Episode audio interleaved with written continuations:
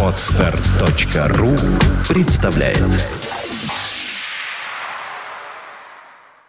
Свободное радио Компьюлента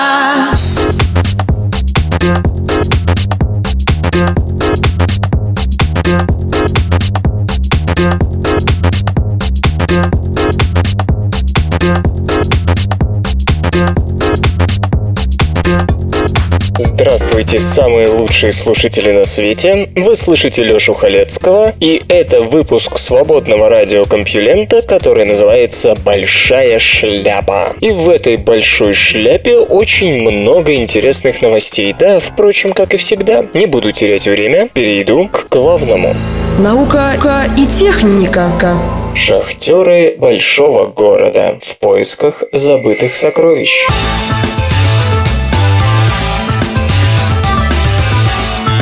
Инженер-эколог Мац Эклунд из Линчопингского университета Швеция, геолого-разведчик нового типа. Его интересует не девственная природа, а городская улица, под которой тоже могут залегать своего рода полезные ископаемые. Вот уже несколько лет он ищет забытые всеми кабели и трубы под дорогами и тротуарами. Изыскатель пришел к выводу, что во многих городах есть целые пласты металлов в виде заброшенной подземной инфраструктуры инфраструктуры. Это поистине золотое дно. Переработка использованного металла – тема очень старая. Еще Плиний Старший рассказывал о том, как лом бронзы и меди отливают в статуи. Сегодня масштаб, конечно, другой. Растущая экономика Азии и Южной Америки вывела спрос на сырье на новую высоту, в то время как самые богатые месторождения металлов уже оскудели и качество руды заметно снизилось. Стоимость горно-обогатительных строительных работ увеличивается, и возвращение использованного металла в оборот стало экономической необходимостью. Несмотря на это, многие разновидности металлолома остаются без внимания, ибо их не так-то легко добыть. Повторного использования избегают примерно 30% мирового алюминия и более 50% меди. Зачастую это связано с измельчением этих металлов в производстве высокотехнологичного оборудования.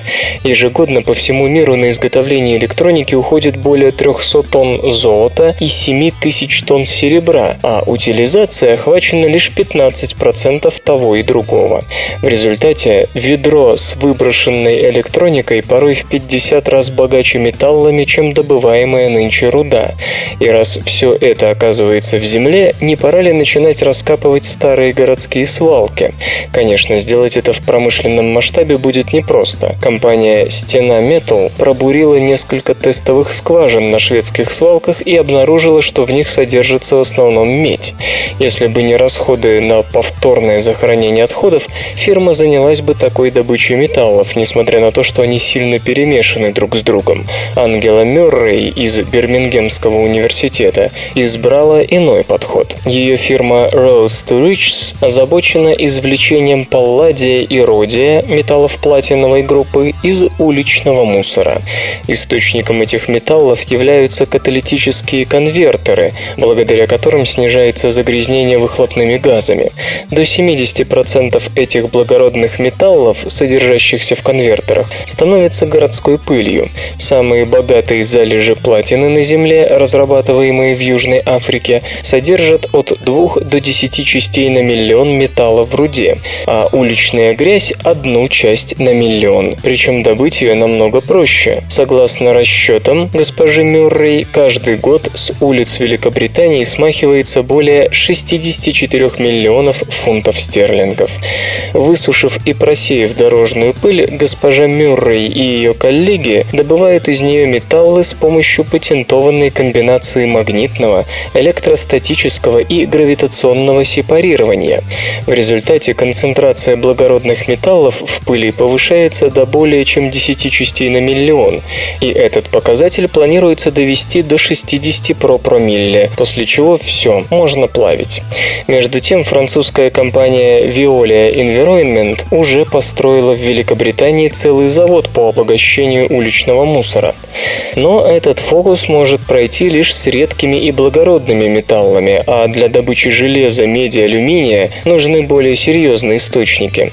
Ими как раз и могут стать слои подземной инфраструктуры, накопившиеся за десятилетия промышленной революции и бурного роста городов. От коммунальщиков господин Эклунд и его коллеги узнали о заброшенных трубах и кабелях Гетеборга, Линчопинга и Норчопинга. Карты, восходящие к середине 19 века, рассказали о старой инфраструктуре. В Линчопинге недействующими оказались 5% труб, в двух других городах почти 20%. Показатель зависит от того, когда индустриализация добралась до населенного пункта. Чем раньше, тем больше беспризорного металла. По оценкам исследователей, одних только ненужных кабелей под шведскими городами лежит около 90 тысяч тонн, то есть на 630 миллионов долларов. Вторсырье позволит сэкономить 360 тысяч тонн выбросов углекислого газа, ибо оно потребует меньших энергозатрат по сравнению с добычей и обогащением руды, а в целом шведская земля может хранить до 400 тысяч тонн металла. Группа господина Эклунда начала с Норчопинга, первого крупного промышленного города Швеции. На карту сокровищ нанесены заброшенные хлопчатобумажные фабрики и питавшие их линии электропередач, а также трамвайные маршруты, газовые и трубы. В одном месте мы нашли почти в 28 раз больше алюминия и втрое больше железа, чем в среднем по городу, хвастает изыскатель. Его единомышленники из других стран не чураются даже канализации. В 1995 году австралийская компания Ехидна Майнинг приобрела права на разведку осадка из мельбурнских сточных вод, накапливавшегося с 1898 года. Экспериментальная выборка показала неплохую концентрацию золота, примерно вдвое меньше того, что находится в золотой руде. В основном это отходы стоматологических клиник, электронной промышленности и ювелирных мастерских. Что-то попало из препаратов от артрита и рака. Даже когда вы моете посуду или принимаете душ, микроскопические частички золота с ваших колец смываются в канализацию, отмечает Берн Лоттермозер из Эксетерского университета. Его тесты показали, что золото можно добыть из этой грязи с помощью кислотного выщелачивания натриевой солью синильной кислоты. К сожалению, экологические факторы в купе с затратами делают такую выемку сырья рентабельной только при отложениях с высокой концентрацией. Но если все же найти правильную свалку, богатства потекут рекой. Завод по переработке сточных вод в японской префектуре Нагана извлекает золото из осадка с 2009 года. В промышленной зоне, где расположено немало предприятий с прецизионным оборудованием, концентрация золота достигает 2 килограммов 900 граммов на тонну, что почти в 50 раз превышает показатели обыкновенной золотой руды. В дальнейшем, когда природные запасы золота оскудеют еще больше, подобные технологии станут даже выгоднее. Предвидя это, господин Лоттермозер и его коллеги ищут более дешевые и безвредные методы экстракции. Сейчас они испытывают реагент под названием тиомочевина. Он разлагается быстрее и не так токсичен, как цианид натрия. Отходы влекут не только золотом. В 2009 году сотрудники Кардивского университета обнаружили в грязи, остающейся от сточных вод Бирмингема, металлы платиновой группы в концентрации около 200 частей на миллион. Особенно богаты платиной больничные стоки, ведь она широко применяется в лекарствах против рака, а помочь с экстракцией могут живые организмы. Надо лишь подобрать нужную их разновидность, которой требуется определенный элемент в строительных или каталитических целях. Например, Анна Каксанин из Государственного объединения научных и прикладных исследований Австралии заинтересована в бактериях, которые усваивают цинк и никель, а госпожа Мюррей ищет организмы с ферментами, хватающими ионы платины и создающими на поверхности бактерий металлические наночастицы. Известны растения, накапливающие металлы. Хелен Паркер и ее коллеги из Йоркского университета экспериментируют со сверхаккумулирующими растениями, выращиваемыми в почве, которая насыщена уличной грязью и, соответственно, соответственно, палладием. В будущем подобные растения, скорее всего генно-модифицированные, можно будет высаживать в нужных местах, а потом собирать комбайном. Многообещающе выглядят и водоросли. Они способны брать в плен золото, медь, никель, цинк и элементы платиновой группы. Но вернемся к товарищу Эклунду. Как извлечь старые трубы и кабели, не причинив вреда и не создав неудобства? Австрийская компания Кабель X предлагает не копать, а закачивать в кабель масло между оболочкой и сердечником. Раз и 400 метров у вас в руках. А коллаборация пяти британских университетов Mapping the Underworld разработала мультисенсорную систему для обнаружения труб и кабелей без помощи экскаваторов. Она позволила обнаружить водоочистные сооружения 19 века близ Бристоля, о которых никто не помнит. Подобные технологии сделают разработку городских месторождений возможной в самое ближайшее время. В прошлом году прошел первый международный симпозиум на эту тему. Вопрос серьезно рассматривается Евросоюзом. Стоимость меди за последние пару лет выросла в пятеро, так что мы приближаемся к переломному моменту. Сегодня используется лишь около половины металлов, которые мы извлекли из земной коры. А помимо металлов есть и другие ценные вещи. Например, в некоторых видах оптического волокна содержатся полимеры вроде кевлара, спрос на который только растет. Компания Teijin перерабатывает старый кевлар в новые полимеры на заводе в Нидерландах с 2008 года. Когда-нибудь то, что нам кажется новым, тоже превратится в полезное ископаемое. Неандертальцы страдали от костных опухолей.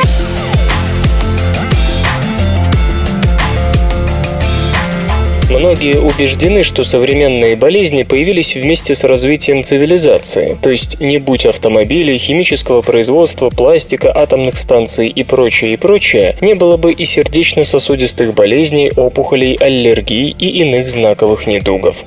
То есть давайте-ка вернемся к природе и перестанем болеть.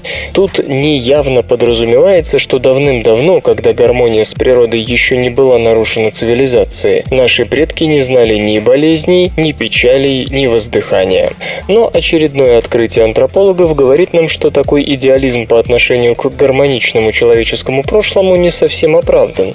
Джанет Монж из Университета Пенсильвании вместе с коллегами из Университета Канзаса и Принстонского университета обнаружила в костях неандертальцев следы фибродисплазии, которую относят к опухолевым заболеваниям, так как при фибродисплазии происходит неконтролируемый рост костной ткани. Костям, в которых отыскалась фибродисплазия, 120 тысяч лет, а найдены они на территории Хорватии еще на рубеже 19-20 веков. Тогда удалось обнаружить целое месторождение артефактов того времени, среди которых были и кости неандертальцев, и кости животных, и каменное орудие труда. Тогда же, кстати, была высказана мысль, что благодаря простому рациону и близости к природе неандертальцы болели меньше современных людей, а если они и страдали, то преимущественно преимущественно от несчастных случаев, ран, увечий и тому подобного. Со временем, однако, в древних костях стали замечать признаки артрита, периодонтита и туберкулеза, но вот костную опухоль обнаружили только сейчас. Нашли ее с помощью рентгенологических исследований. Опять же, впервые рентгеновские снимки костей неандертальцев были сделаны в 80-х годах прошлого века, но тогда сделать по ним какие-то выводы о внутренней структуре костей было очень трудно, хотя подозрения на то, что с костями у неандертальцев что-то не в порядке, звучали. Теперь у нас есть компьютерная микротомография, и именно она позволила рассмотреть внутренности кости под разными углами и с разных точек зрения.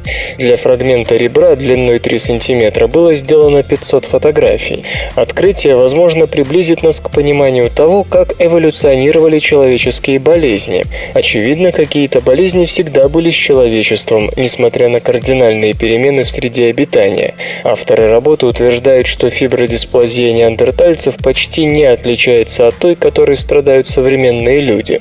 В те времена определенно не было химических загрязнителей, так что единственное, на что можно списать недуг, это дым от костров, которые неандертальцы жгли в пещерах. Впрочем, может быть и так, что фибродисплазийные мутации просто время от времени возникают в человеческом геноме из-за естественного мутационного процесса, без участия добавочных мутагенов. В любом случае, фибродисплазия стала первой опухолью с возрастом более 100 тысяч лет. Однако это не значит, что она останется единственной. К ней могут присоединиться и другие. Непроверенные слухи, пошлость, разврат, голые знаменитости, внутренности политиков и многое другое – все это вы не услышите в СРК. Группировка звезд вокруг черной дыры в центре галактики получила новое объяснение.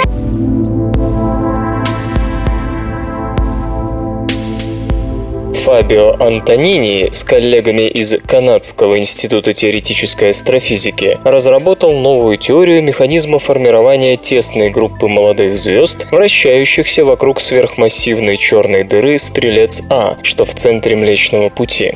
Хотя открытие звезд, близких к Стрельцу А, предоставило уникальную возможность для изучения поведения черных дыр, одновременно оно породило новый вопрос. Как столь массивные, при этом молодые светила могли попасть в регион, в котором они явно не могли сформироваться? И в самом деле гравитация крупного объекта очистила ближайшие окрестности Стрельца А от значительных количеств межзвездного газа, а именно из его облаков рождаются звезды. Да и в любом случае нормальная трансформация газопылевого облака в звезду главной последовательности не смогла бы пройти на удалении в 100-120 астрономических единиц, как от Солнца до карликовых планет нашей системы, которые разделяют С-02, С-102 и Стрелец А. Проще всего было бы заявить, что эти звезды сформировались далеко от черной дыры, а затем медленно дрейфовали к ней. Однако попытки теоретиков построить модели такой миграции показали, что в этом случае орбиты звезд были бы более эллиптическими. Дело в том, что этим голубым светилам не более 100 миллионов лет, а значит, будь они притянуты к Стрельцу А, за это время просто не смогли бы получить относительно правильные орбиты, наблюдаемые у них сегодня.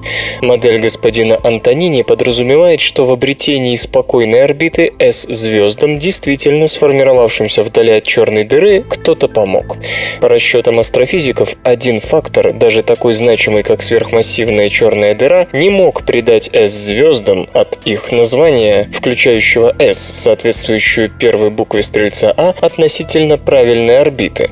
Но когда S02 и S102 появились в этом регионе, вокруг черной дыры уже наличествовали другие звезды, хотя и не такие близкие. В результате они подействовали своей гравитацией на новичков и вместе смогли закруглить их орбиты в наблюдаемой сегодня степени. Американская армия берет на вооружение андроиды.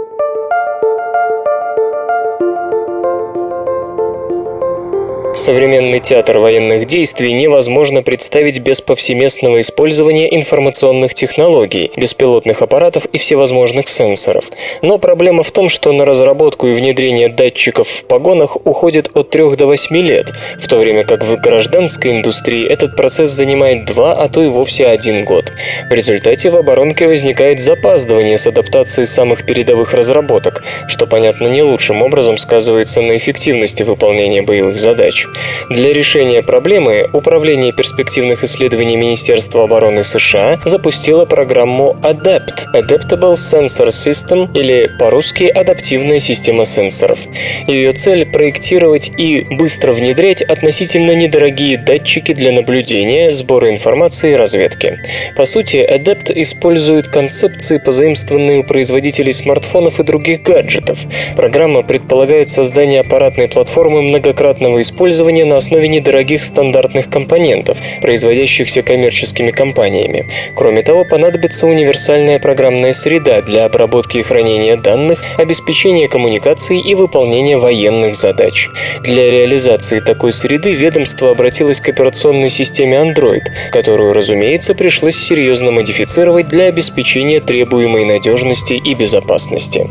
Первым изделием, выполненным в соответствии с программой Adept, стал необслуживаемый обслуживаемый наземный сенсор UGS. Это небольшое устройство цилиндрической формы с автономным питанием, предназначено для регистрации активности на почве, к примеру, при приближении военной техники. UGS может обмениваться данными по беспроводной связи с другими датчиками или операторским пультом. Сейчас управление рассматривает возможность использования референсного дизайна для создания сенсоров, предназначенных для работы в воздухе, на воде и под водой. Испытания новых датчиков в поле полевых условиях запланированы на нынешнее лето. Вслух и с выражением читаю стихотворение. Илья Фаников «Портрет в пути».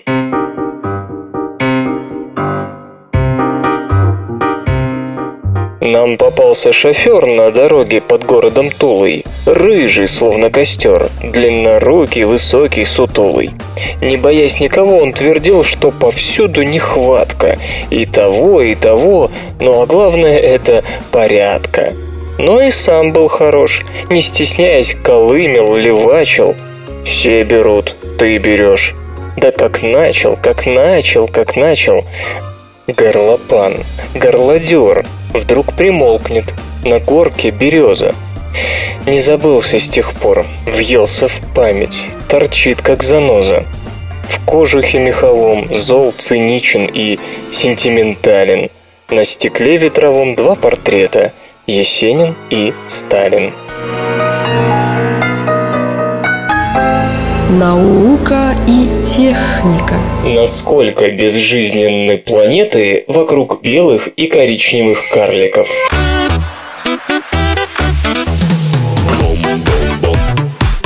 Астрономы, ведомые Рори Барнсом из Вашингтонского университета в Сиэтле, полагают, что белые и коричневые карлики вряд ли могут быть названы подходящими кандидатами для поддержания жизни на вращающихся вокруг них планетах. Проанализировав условия, необходимые для поддержания обитаемости на планетах в системах белых карликов, которые образуются после завершения жизненного цикла нормальных звезд, равно как и коричневых карликов, субзвездных тел, тел, недостаточно массивных для поддержания термоядерных реакций, ученые пришли к выводу, что особенности излучения белых карликов и необычная природа коричневых существенно затруднят возникновение и существование жизни на таких планетах. Во-первых, отмечают астрономы, поверхность белых карликов обычно очень сильно разогрета, оттого они излучают свет с меньшей длиной волны, чем, скажем, наше Солнце. Такой свет сильнее отражает является планетарной поверхностью. Так, альбедо полярных шапок Земли, вращаясь она вокруг белого карлика, было бы намного выше, и куда большая часть получаемого звездного света отражалась бы от них, уходя в космос.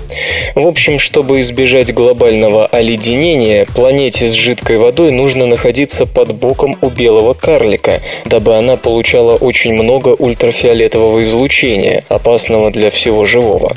Как полагают авторы работы, тот ультрафиолетовый ультрафиолет будет разлагать водяные пары в атмосфере на водород и кислород, постепенно лишая планету ее воды и возможности поддержания жизни. Во-вторых, из-за такой близости она будет подвержена приливному захвату, то есть, скорее всего, будет постоянно смотреть на звезду одной стороной, что ослабит магнитосферу, защищающую поверхность от космической радиации. На постоянно отвернутой от светила ночной стороне воздух должен замерзать, постепенно ослабляя атмосферу планеты. Конечно, он может оставаться в меру нагретым, но лишь при условии плотной атмосферы с неплохим содержанием углекислого газа, много большим, чем на Земле. К тому же, отмечают авторы, излучение от белого карлика, равно как и от коричневого, не будет расти со временем, как у звезды по имени Солнце, в которой термоядерные реакции сейчас идут интенсивнее, чем при ее рождении, а через несколько миллиардов лет еще и усилятся. Солнца. Напротив, упомянутые карликовые объекты излучают накопленную ранее энергию, которая постепенно будет заканчиваться, делая их миры все холоднее и холоднее, а значит подвергая народившуюся жизнь угрозе вымирания. На этом пункте остановлюсь поподробнее. На наш взгляд, авторы верно изложили суть проблемы, но забыли сравнить сроки выхолаживания планет в таких системах со сроками перегрева планет вокруг обычных звезд, постепенно наращивающих увеличивающих светимость. Да, белые карлики остывают, но их плотность примерно в миллион раз больше, чем у нормальной звезды, до 1000 тонн на кубический сантиметр. Она так высока, что тепло от них просто не может эффективно рассеиваться за короткое время. Зона обитаемости вокруг среднего по параметрам белого карлика располагается на расстоянии в четверо большим, чем Луна удалена от Земли, приблизительно 1 сотая астрономической единицы. И в таком случае устойчивая зона обитаемости там будет поддерживаться поддерживаться примерно 8 миллиардов лет подряд. Чтобы слушатель лучше осознал значение этой цифры, напомню, что Земля существует всего 4,5 миллиарда лет и примерно через 200 миллионов должна стать необитаемой из-за роста светимости Солнца. Кроме того, проведенное ранее моделирование показало, что наша планета, находясь она на орбите в миллион шестьсот тысяч километров от белого карлика, при температуре его поверхности в 5000 кельвинов, получала бы лишь в 1,65 раза больше ультрафиолета, чем сегодня. Иными словами, в горных районах Земли уже давно и счастливо живут именно в таких условиях. Причем каких-то катастрофических последствий от повышенного ультрафиолета там не наблюдается. Как, кстати, слишком бурной потери водяного пара за счет его разложения на водород и кислород. Ситуация с коричневыми карликами похожа. Да, они тоже остывают со временем, но длительность их замерзания с максимально возможных 3000 кельвинов до минимальных 300 тем больше, чем выше масса таких тел. Поэтому для действительно массивных коричневых карликов массой в десятки Юпитеров остывание может занять миллиарды лет, то есть опять-таки потягаться с длительностью существования биосферы на Земле. И самое главное, по мере падения температуры потери тепла с излучением падают настолько опережающими темпами, что основную часть своего жизненного цикла коричневые карлики проведут с более устойчивым излучением, чем, скажем, Солнце. Более того, поскольку альбедо планетарной поверхности в инфракрасном диапазоне, в котором излучают коричневые карлики, намного меньше, чем для видимого света, в котором излучают звезды класса Солнца, даже при постепенном снижении обогрева от карлика глобальное оледенение будет менее вероятным, чем в подобном случае в Солнечной системе.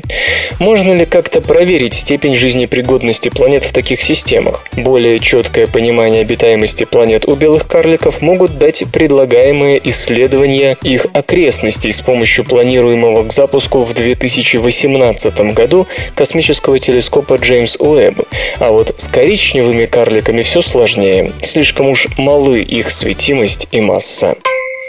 Возможно, открыт ключевой элемент обеспечения устойчивости атмосферы на Титане.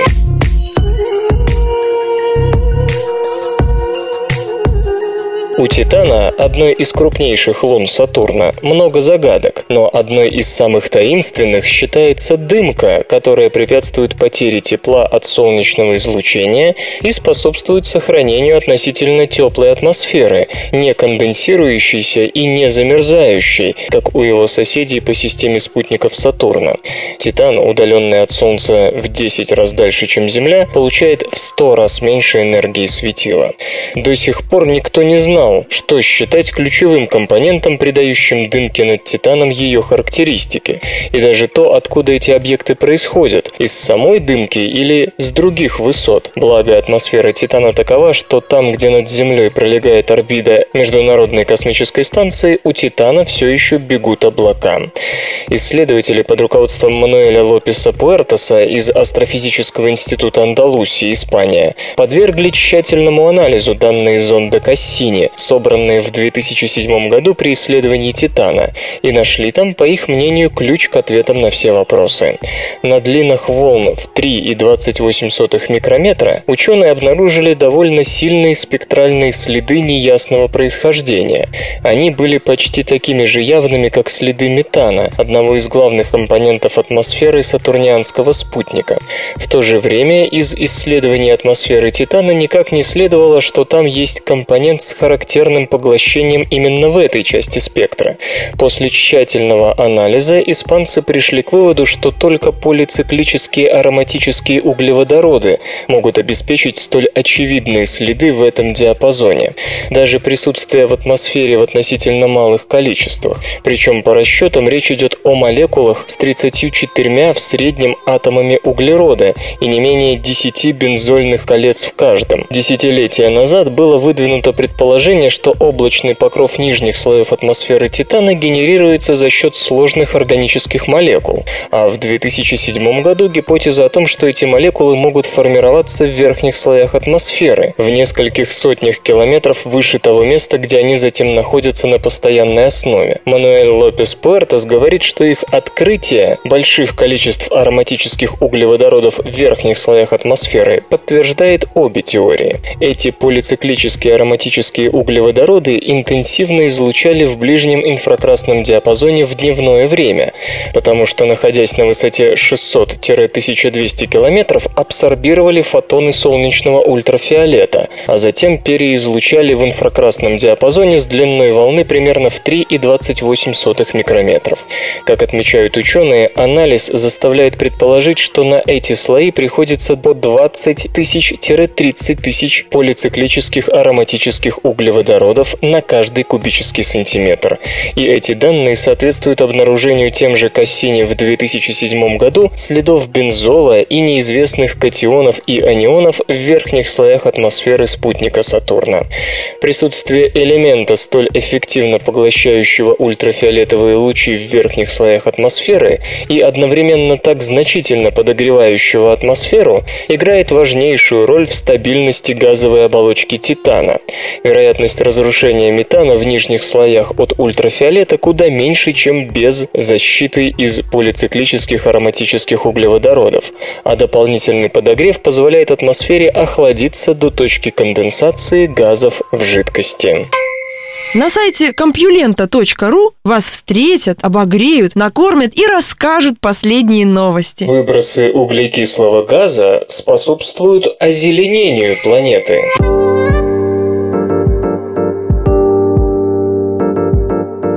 Диоксид углерода, произведенный в результате человеческой деятельности, стимулирует фотосинтез и способствует озеленению поверхности Земли. Это аксиома. Но только сейчас впервые удалось показать, что увеличение растительного покрова произошло благодаря именно этому эффекту, а не по другим причинам. Впрочем, по-прежнему не очень ясно, сможет ли флора обернуть вспять негативные последствия глобального потепления, например, наступление пустынь. Спутниковые наблюдения наблюдения и раньше давали понять, что растительности на планете стало больше, но разобраться с причинами этого явления не так-то легко. Повышение температуры и увеличение осадков могли повлиять наравне с ростом атмосферной концентрации углекислого газа, который помогает растениям эффективнее использовать воду. Дабы понять роль во всем этом СО2, Рэндалл Донахью из Государственного объединения научных и прикладных исследований Австралии понаблюдал за растительностью на краях пустынь в Австралии, Южной Африке, на юго-западе США, в Северной Африке, на Ближнем Востоке и в Средней Азии. В этих областях есть и тепло, и солнечный свет, но не хватает хороших дождей, поэтому колебания растительного покрова должны становиться результатом изменений либо количества осадков, либо уровня углекислого газа, либо того и другого. Если бы уровень СО2 оставался постоянным, то и количество растительности на единицу осадков не должно было меняться. Однако выяснилось, что с 1982 по 2010 год данный показатель в этих регионах вырос на 11% в соответствии с увеличением концентрации углекислого газа. По словам господина Донахью, это самым решительным образом поддерживает мысль о том, что росту зелени способствовал диоксид углерода. Исследования, посвященные изменению климата, предсказывают, что многие засушливые районы станут еще суше, а некоторые пустыни расширят свои границы границы. В свете выводов господина Донахью спешить с подобными прогнозами не стоит. Но нет уверенности и в обратном, в том, что эффект озеленения затронет самые засушливые регионы мира. Бет Ньюингем из Университета Айдахо недавно опубликовала результаты десятилетнего эксперимента с теплицами в пустыне Мохаве в штате Невада. При закачке в парники дополнительного СО2 устойчивого увеличения биомассы не произошло. Неправильно думать, что все пустыни не реагируют одинаково, но для любой реакции необходимо достаточное количество воды. Так или иначе, но увеличение растительного покрова обязательно вызовет цепную реакцию, считает господин Донахью. Усилятся осадки, изменится уровень воды в реках, каким-то образом все это скажется и на лесных пожарах. Кроме того, усилится поглощение СО2, что теоретически способно заглушить глобальное потепление. Господин Донахью не осмеливается делать прогнозы относительно дальнейшего роста растительности.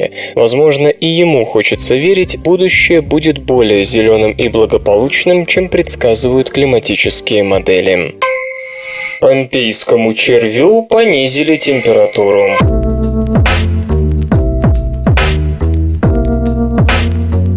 Знаете ли вы, сколько градусов выше нуля может выдержать живой организм? Если не брать в расчет термофильные бактерии и археи, которые могут жить и размножаться при температурах выше 80 градусов по Цельсию, и ограничиться только многоклеточными, то тут верхний предел равен 50 градусов по Цельсию. Однако в первой половине 80-х 19 века был обнаружен червь, который едва не заставил, что называется, повысить планку. Речь идет об Альвинелла помпеяна или помпейском черве, который селится рядом с океаническими гидротермальными источниками, называемыми также черными курильщиками. Червь-термофил весьма заинтриговал ученых, которые, однако, долго не могли понять, какие температуры ему более всего приятны и близки. Согласно косвенным данным, температура тела червя была ниже 50 градусов по Цельсию. С другой стороны, когда исследования велись прямо на морском дне, то всякий раз оказывалось, червь вполне себя чувствует при 60 градусах и даже выше. Собственно, благодаря чему червь и получил свое несколько циничное видовое название, намекающее на то, что он, в отличие от римлян, прекрасно бы выжил в Помпеях.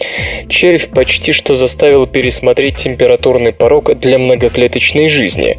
Однако ученых останавливало то, что эти данные опять-таки были не слишком надежны. Для того, чтобы абсолютно точно точно измерить термофильность червя надо было изучить в лаборатории. Но Альвинелла помпеяна живет на морском дне в условиях сильного давления, и при подъеме на поверхность все экземпляры быстро и неизбежно погибали. Но вот исследователям из университета Пьера и Марии Кюри, используя технику, которая поддерживала необходимое давление среды, удалось поднять живых и здоровых помпейских червей со дна и доставить в лабораторию.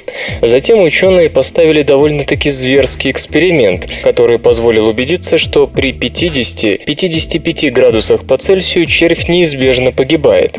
Молекулярные исследования также показали, что инструментов для защиты от таких температур у Альвинелла помпеяна нет. Однако температурный оптимум червя все же довольно высок. Как пишут исследователи в веб-журнале PLOS ONE, он находится на 42 градусах по Цельсию и выше. Поклонники Дугласа Адамса в этом месте аплодируют реагирует. В общем, помпейский червь, так и не преодолевший абсолютный порог температурной выносливости, все же остается одним из самых термоустойчивых многоклеточных на Земле. Так что давайте поаплодируем ему. Годжи Smart Lock – умный дверной замок с видеоглазком.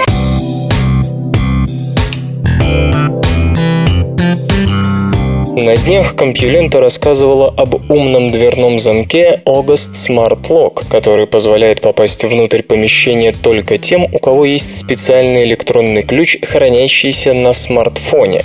Теперь на краудфандинг-ресурсе Indiegogo стартовал сбор средств на производство другого аналогичного устройства – Goji Smart Lock.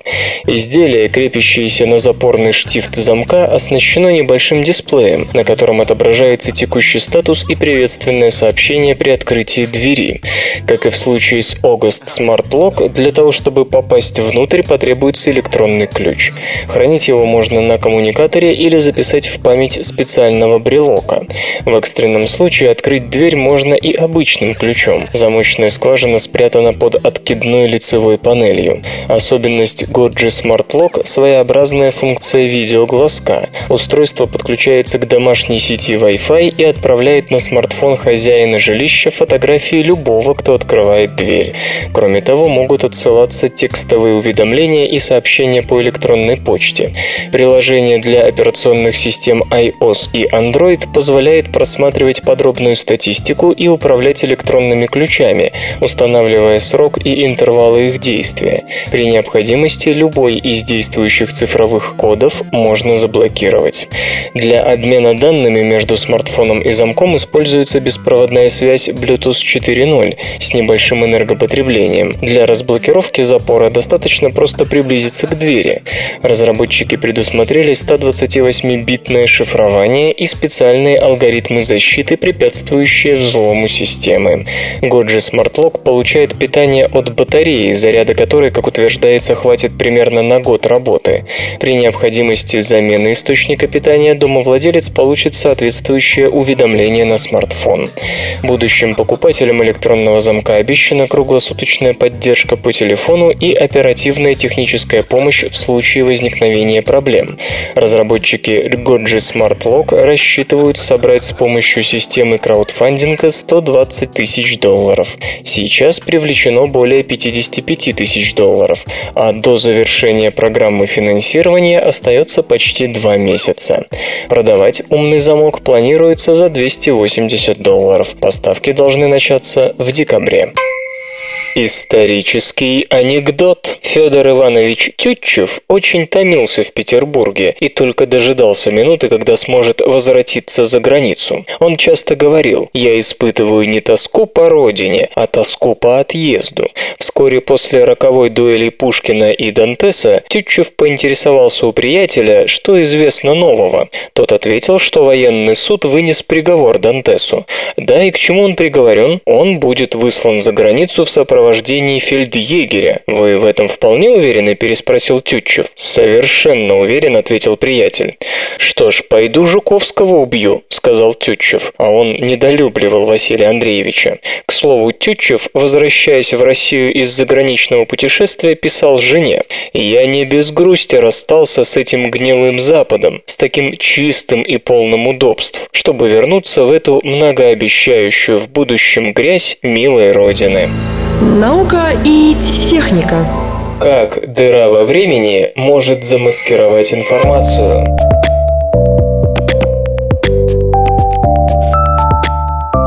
В разных средах свет распространяется с разной скоростью. Пользуясь этим очевидным фактом, ученые довольно давно освоили трюк, выглядящий как искусственное создание временного перерыва в световом луче, который на самом деле доставил ровно столько же информации, как если никогда не прерывался.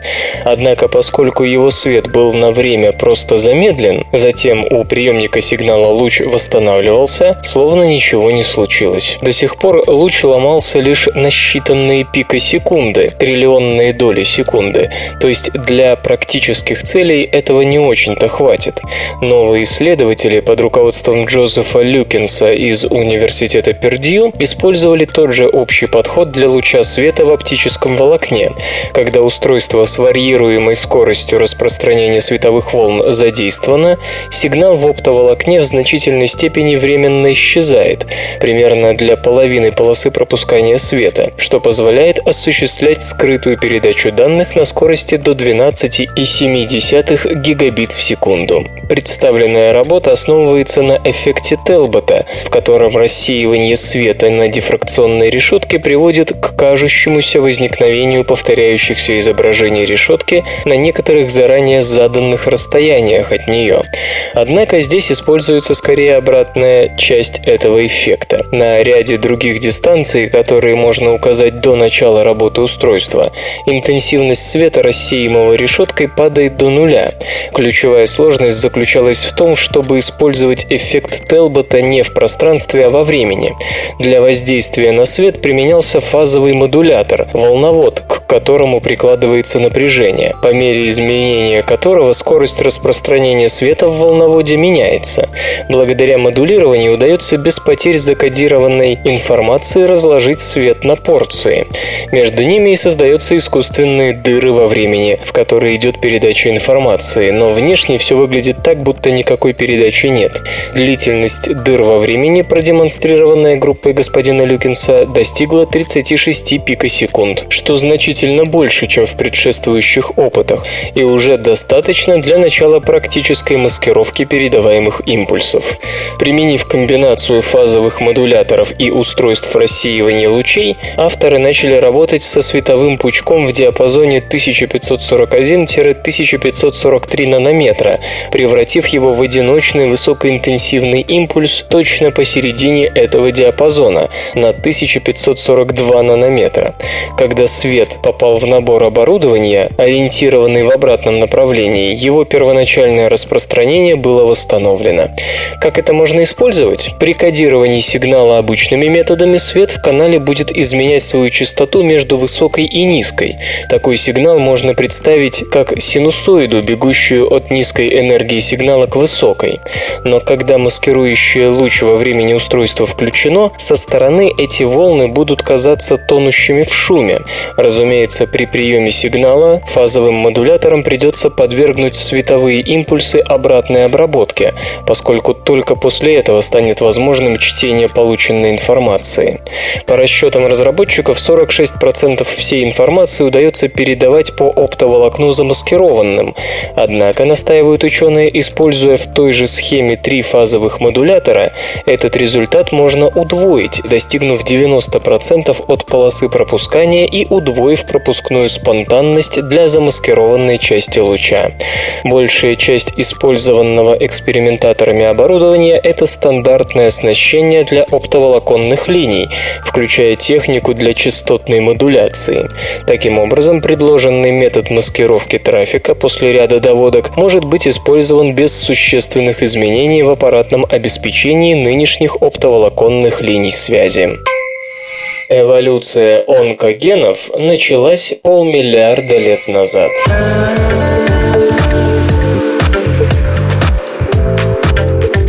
Работах, посвященных раку, главными героями часто оказываются онкогены и онкобелки. И те, и другие, разумеется, не предназначались эволюции только для запуска рака. Онкогены и онкобелки заняты нужными для обычных клеточных процессов делами, однако при этом они оказываются серьезными факторами риска, то есть неполадки в их функционировании обычно влекут за собой злокачественное перерождение клетки. Проблема онкобелков и онкогенов имеет прямое отношение к той области, области биологии, которая занимается эволюцией, но не привычной эволюцией видов, а эволюцией молекул. Понятно, что изменения, происходящие с организмами, не могли не сопровождаться изменениями в генах и белках. И один из самых интригующих вопросов в молекулярной эволюции касается появления новых генов и белков. Считается, что, по крайней мере, у человека большинство новых генов возникло в результате дупликации, то есть у какого-то старого гена появилась копия, которая постепенно приобретала все больше отличий, в том числе функциональных от оригинала. Такие копии иногда называют испытательным полигоном эволюции. Могли ли онкогены возникнуть из-за такого копирования? И если да, то когда это произошло? Ученые из Испанского национального центра исследований рака полагают, что потенциальные онкогены появились 500 миллионов лет назад.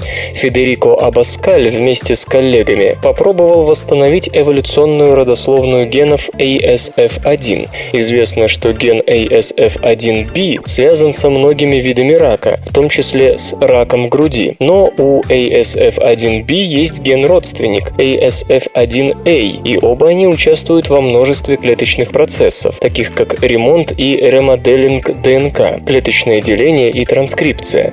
Предыдущие исследования показали, что оба ASF при всем сходстве обладают все же разными функциями, которые которые они, очевидно, унаследовали от общего предка. Чтобы узнать, когда пути ASF1A и B разошлись, ученые проанализировали гены у 40 видов животных, среди которых были и морские ежи, и миноги, и рыбы, и лягушки, и большой набор зверей и птиц.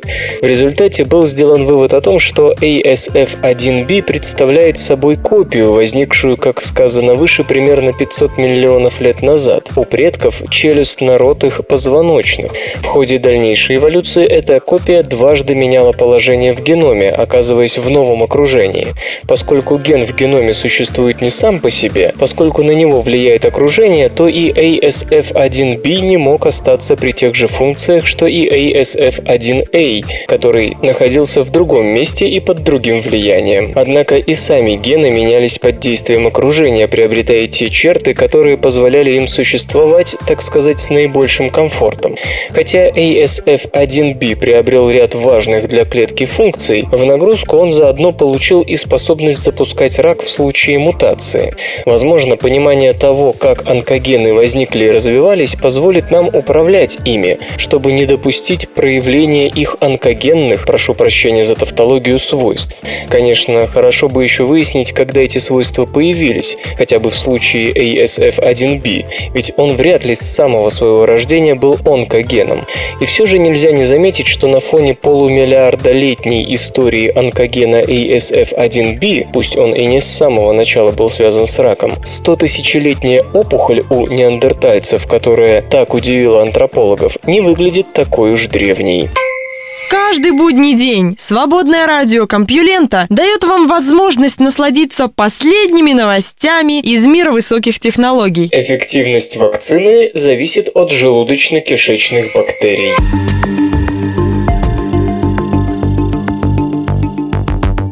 Исследователи из медицинской школы Университета Мэриленда опубликовали в интернет-журнале PLOS ONE сразу две статьи, в которых показывают, как эффективность вакцины может зависеть от желудочно-кишечной микрофлоры. В первой описаны опыты с сальмонелла энтерика, вызывающей брюшной тиф. Вакцины от этой опасной болезни, разумеется, есть, но их эффективность разнится от человека к человеку. Тут играют роль несколько факторов – индивидуальная генетика, питание, образование, социально-экономический статус человека и тому подобное. Собственно, исследователи работали с микрофлорой, участвуя в большом проекте, целью которого как раз было выяснение, что определяет действенность вакцинирования. Исследование оказалось довольно продолжительным. Ученые отслеживали состояние иммунитета до вакцинации и в течение 56 дней после нее. Как известно, действующим веществом в вакцинах служит ослабленный патоген или его фрагменты. В данном случае людям в вводили ослабленные сальмонелла энтерика той разновидности, которая возбуждает брюшной тиф. Если иммунитет почувствовал вакцину, у человека возникают антитела против патогена, и затем при появлении настоящего возбудителя иммунной системе не придется заниматься подгонкой антител под неизвестного врага. Так вот, выяснилось, что лучше всего иммунитет реагирует на вакцину у тех, у кого желудочная микрофлора наиболее разнообразна, и чем больше видов бактерий симбион мутантов живет у нас внутри, тем лучше мы защищены от тифа. В другой статье ученые описывают похожие опыты, но поставленные на макаках-крабоедах с использованием ослабленного штамма Шигелла дизентерии. Какую болезнь вызывает эта бактерия, можно понять из названия. После вакцинации обезьян заражали обычной Шигелла дизентерии. И вновь те особи, у которых в желудке наблюдалось максимальное разнообразие бактерий-симбионтов, лучше сопротивлялись инфекции. Как и в случае тифозной сальмонелла энтерика, при дизентерийной шигелла дизентерии вакцина попадала в организм оральным путем. То есть, грубо говоря, людям и макакам ее попросту скармливали. Кроме того, обе бактерии являются кишечно-патогенными, и дизентерия и брюшной тиф бьют в первую очередь по желудочно-кишечному тракту. В связи с этим возникает вопрос, будет ли микрофлора повышать эффективность вакцинации против некишечных инфекций при ее введений в кровь. О том, как именно кишечные бактерии обостряют иммунный ответ на вакцину, тоже пока не ясно. При том, что кишечная микрофлора помогает иммунитету еще и в борьбе с вирусами. Впрочем, если даже микрофлора помогает справиться только с дизентерией и брюшным тифом, это все равно очень и очень хорошо, ведь эти болезни одни из самых распространенных, особенно в развивающихся странах. Возможно, в будущем к вакцине будет прилагаться еще и пробиотик, повышающий разнообразие бактерий в желудке и тем самым усиливающий эффективность препарата. Болезни ротовой полости ухудшают состояние почек.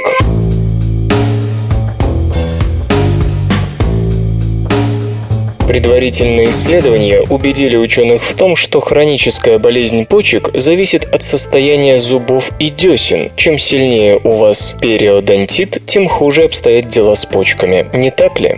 То, что болезни полости рта могут повлечь за собой неприятности с сердцем, врачи знают давно. Некоторые формы перикардита или воспаления сердечной сумки возникают из-за бактерий, пришедших в сердце изо рта, где они, в свою очередь, вызывают болезни десен. А не так давно удалось выявить связь между бактериями слизистой рта и раком поджелудочной железы, хотя ее характер предстоит еще выяснять и выяснять. Исследователи из Калифорнийского университета в Сан-Франциско пришли к выводу, что болезни ротовой полости могут, ко всему прочему, влиять еще и на состояние почек. В пилотном исследовании участвовали пациенты с хронической болезнью почек, у которых к тому же были проблемы с периодонтитом. Часть больных постоянно получала лекарства против периодонтита, другим же оказывали стоматологическую помощь лишь тогда, когда медвмешательство становилось явно необходимым. В итоге оказалось, что чем лучше было состояние ротовой полости, тем слабее проявлялась почечная болезнь. Полученные результаты пока нигде не опубликованы и носят, как можно убедиться, отчасти статистический характер. Надо сказать, что подозрения насчет связи инфекции ротовой полости и болезни почек возникали и до этого, однако систематических изысканий не проводилось. Ванесса Грабс вместе с коллегами, выполнившая рассматриваемую работу, надеется, что дело сдвинется с мертвой точки, и эту взаимосвязь начнут исследовать более подробно. Скорее всего, связующим звеном тут опять же окажутся бактерии, путешествующие из ротовой полости в почке. Во всяком случае, сейчас исследователи надеются, что им удастся повторить эксперимент на большем числе пациентов, которых к тому же можно будет наблюдать долгое время, чтобы получить результаты с достоверной статистикой. Хроническая болезнь почек – вещь не безобидная. В пределе она заканчивается терминальной стадией, когда человек от смерти может спасти только пересадка почки. Так что если кому-то нужен лишний повод, чтобы тщательнее чистить зубы и чаще ходить к стоматологу, более пугающей информации, чем угроза почечной недостаточности, не сыскать, даже если не вспоминать о перикардите, о котором говорилось выше. Проблемы с периодонтом могут возникнуть, вообще говоря, не только благодаря бактериальной инфекции, но и, например, из-за механических повреждений. Но это говорит лишь о том, что за слизистой рта нужно следить как можно внимательней. Игры. Игропром 15 лет топчется на месте.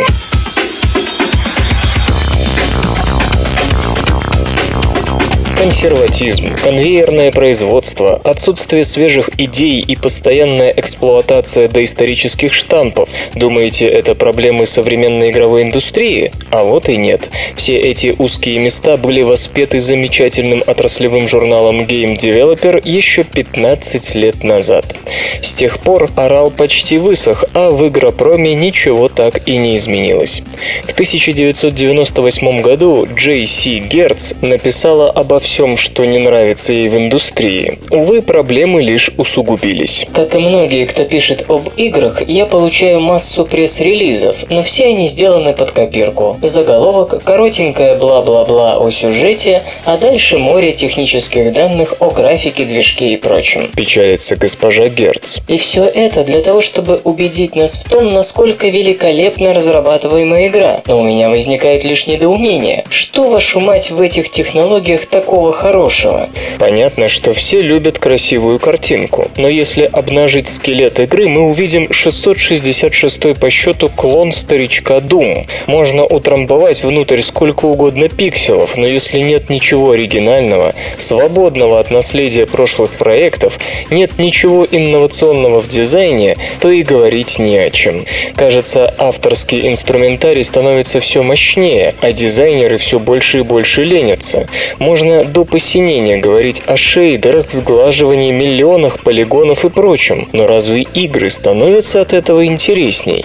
Да, госпожа Герц задает сугубо риторический вопрос, и ответ на него давно известен. Просто взгляните на то, что выходит.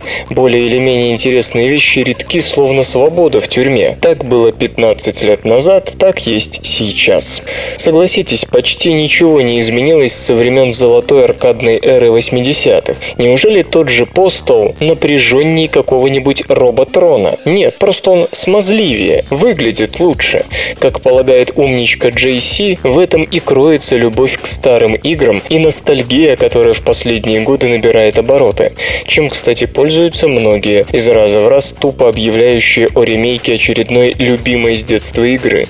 Пару десятилетий назад графика была такой, что привлечь игрока можно было лишь необычным дизайном и интересной механикой. Как только начался рост вычислительных мощностей, программисты перестали думать о том, что делают. А раньше, да, эти бездельники корпели над дизайном. Так родились Pac-Man, Tempest, Defender, Asteroids, Galaga. Все они сильно отличались друг от друга, а не копировали одну идею из раза в раз. Время консерватизма прошло, то есть должно пройти, если индустрия хочет выжить и развиться во что-то большее. Почему мобильный сегмент так стремительно развивается? Потому что, среди прочего, вовсю эксплуатирует новые дизайнерские идеи. Мобильные развлечения все время стараются предложить что-то новое и необычное. Все девелоперы припадают за вдохновением к одним и тем же источникам, подытоживает госпожа Герц. Хватит, поищите его в других местах. Да, вы можете ошибаться, но это будут новые ошибки, интересные. Компьютер. Компьютер. Компьютер. Лента. Подкаст.